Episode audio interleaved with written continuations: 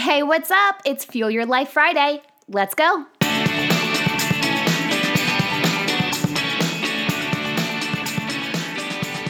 Woo! I can't believe it's Friday already. I hope everyone who celebrates Christmas or Hanukkah had an amazing and blessed time celebrating.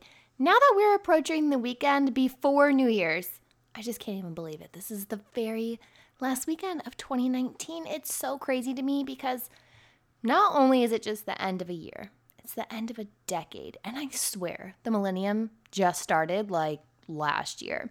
But before we enter this new year and a new decade, I think it's important that we cleanse our lives in ways that will help us elevate higher ongoing. So we have to make space for the new by saying goodbye to the old. I think we all know that's kind of a golden rule, right? So this weekend, while you're enjoying some downtime before the next go round of celebrations, try one or all of these actionable tips to help you walk into 2020 feeling better. So, here are five areas of your life that I think you should cleanse before the new year. Number one is cleansing your physical space.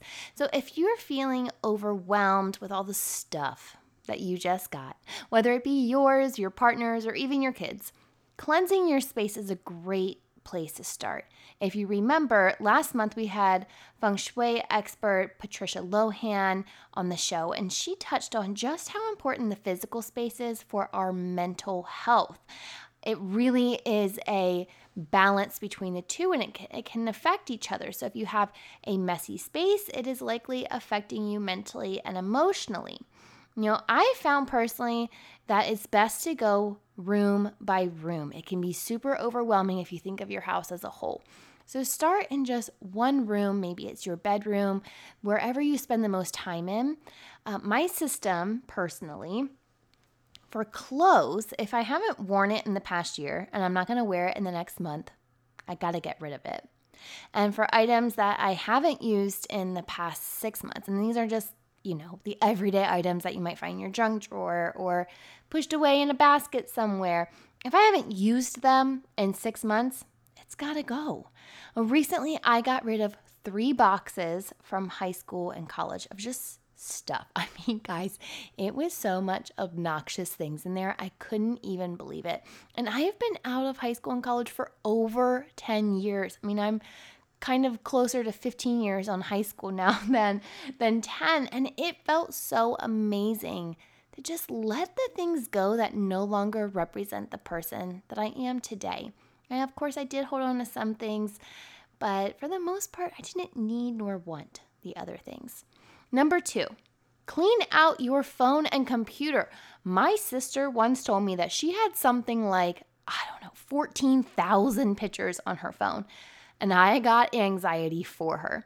Something I do that I love that keeps my photo albums fresh on my phone is I actually back up all of my pictures on the cloud, but I do so in organized files.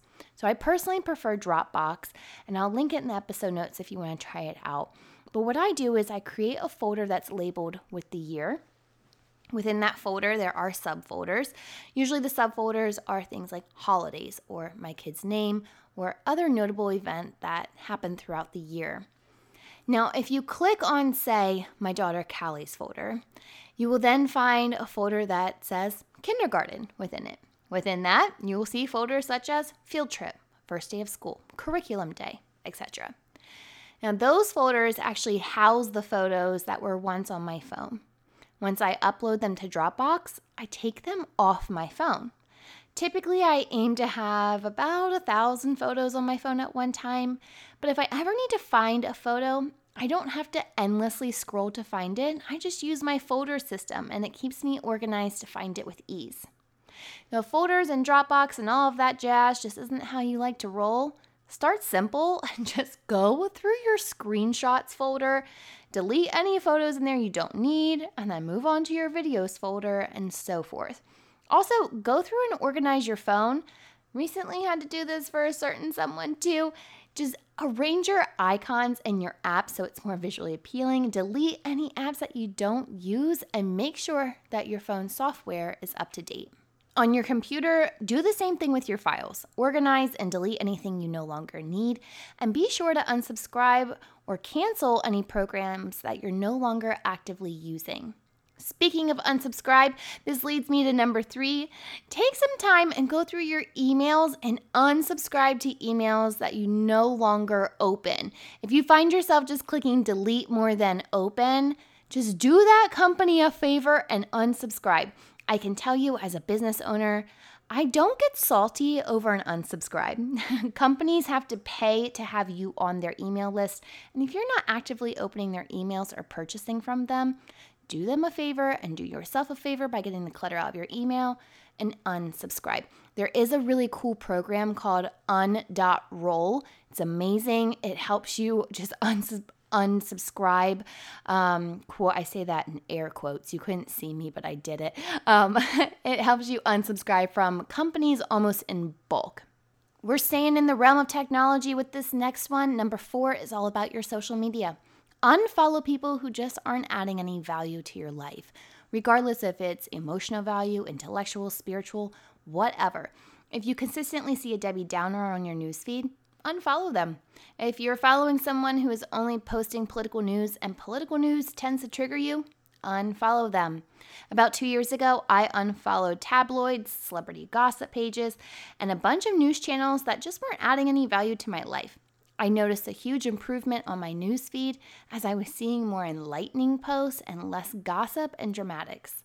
We have the power to choose who we follow. Use that power wisely. Number five, cleanse your energy. I am an energy first type of person. I can feel when there's a bad energy around me, and I can also feel when my own energy is off. Cleansing your own personal energy or the energy of your space can be done in multiple ways with numerous different modalities. One easy way that I like to kind of cleanse my energy, I do this weekly, sometimes twice a week, is with a salt bath. Salt is a very powerful mineral. Add a healthy amount of Epsom salt or sea salt to your bathwater and soak away the negativity.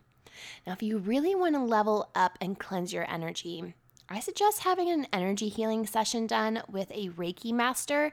I know a few of them. I am happy to connect you if you need a connection. So, what about your physical space? Now, we already talked about cleansing your physical space out with stuff, right? But smudging your space by burning sage or another type of incense of your choice, whatever you choose, is one of the most popular forms of energetic cleansing.